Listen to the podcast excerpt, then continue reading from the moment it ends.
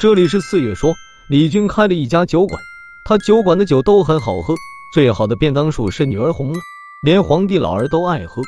李军老了之后，便把店给他的漂亮女儿小美掌管，于是李军酒馆成了名副其实的女儿红，生意好的不得了。但是突然有一天，他的对门也开了一家酒馆，名字竟然叫做正宗女儿红，李军酒馆的生意也竟然渐渐的被他抢了过去。李军就很纳闷，于是偷偷过去尝了尝。这才发现，原来这里的女儿红比自家的好喝多了。李军回去之后，和女儿商量了一番，整天苦心研究女儿红，但是始终比不上对面的女儿红。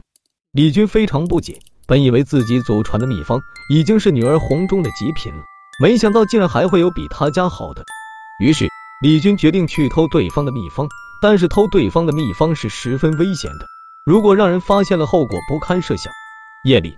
李军脸色惨白的回来，女儿见了忙问出了什么事。李军不答，只是黄脸恐惧的指着对面的女儿，红吐了一句话：“快走，离得越远越好。”之后便倒地，再也没有起来。小美找来大夫，说是被吓死的。小美不知道昨晚到底发生了什么，于是决定自己也去对面一探究竟。夜里没有月亮，也没有星星，漆黑黑一片，只有正宗女儿红的火房里灯火闪烁，里面人影闪动，很热闹的样貌。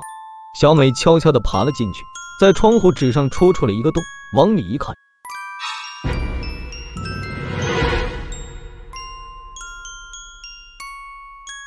小美一惊双手捂住自己嘴巴，差点被吓哭出来。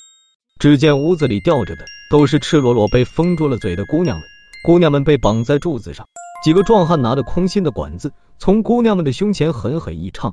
鲜红的血从管子里流了出来，全部都接在女儿红的酒坛里了。一位面色光滑的老头子往酒里倒了一些液体，于是酒坛里立刻飘出了上等女儿红的香味来。忽然，一行人进屋，跪在老头子的面前。新进的一百个姑娘已经带来，请您过目。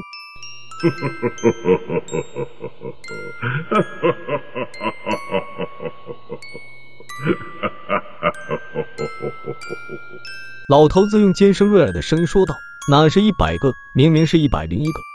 差人大惊，跪地求饶说道：“长工饶命，属下确实点过，是一百个。”那老头子喝了一口血酒，说道：“不怪你，第一百零一个在窗外。小姑娘，进来吧。”话音未落，只见老头子一伸手，五指血红，手指爆长，已经掐住了小美的脖子，将已经叫不出声的小美猛地拖了进去。之后。只听见一声惨叫。这里是四爷说，今天的故事就到这里，如有不适，还请退出。